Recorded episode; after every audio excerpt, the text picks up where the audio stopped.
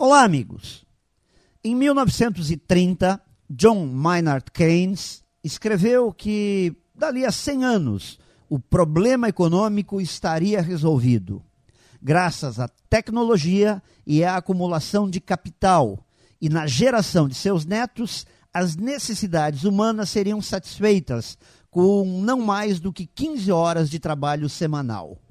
E daí surgiria então outro problema: o que fazer com tanto tempo livre?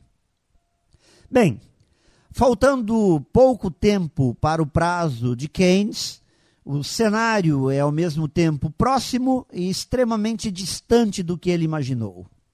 Por um lado, tarefas humanas cansativas e degradantes já desapareceram ou vão desaparecer graças a robôs e algoritmos. Por outro, jornadas de trabalho se tornam mais extenuantes e o desemprego não se parece em nada com o lazer de não precisar trabalhar.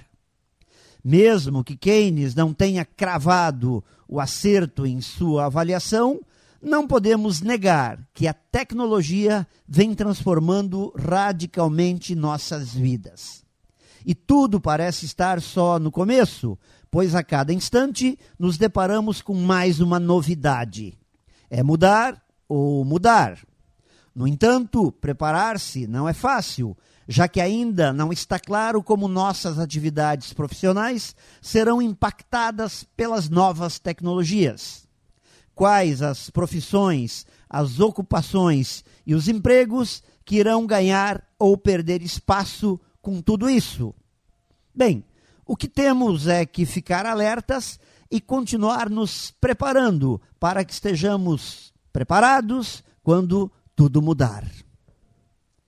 Pense nisso e saiba mais em profjair.com.br. Melhore sempre e tenha muito sucesso!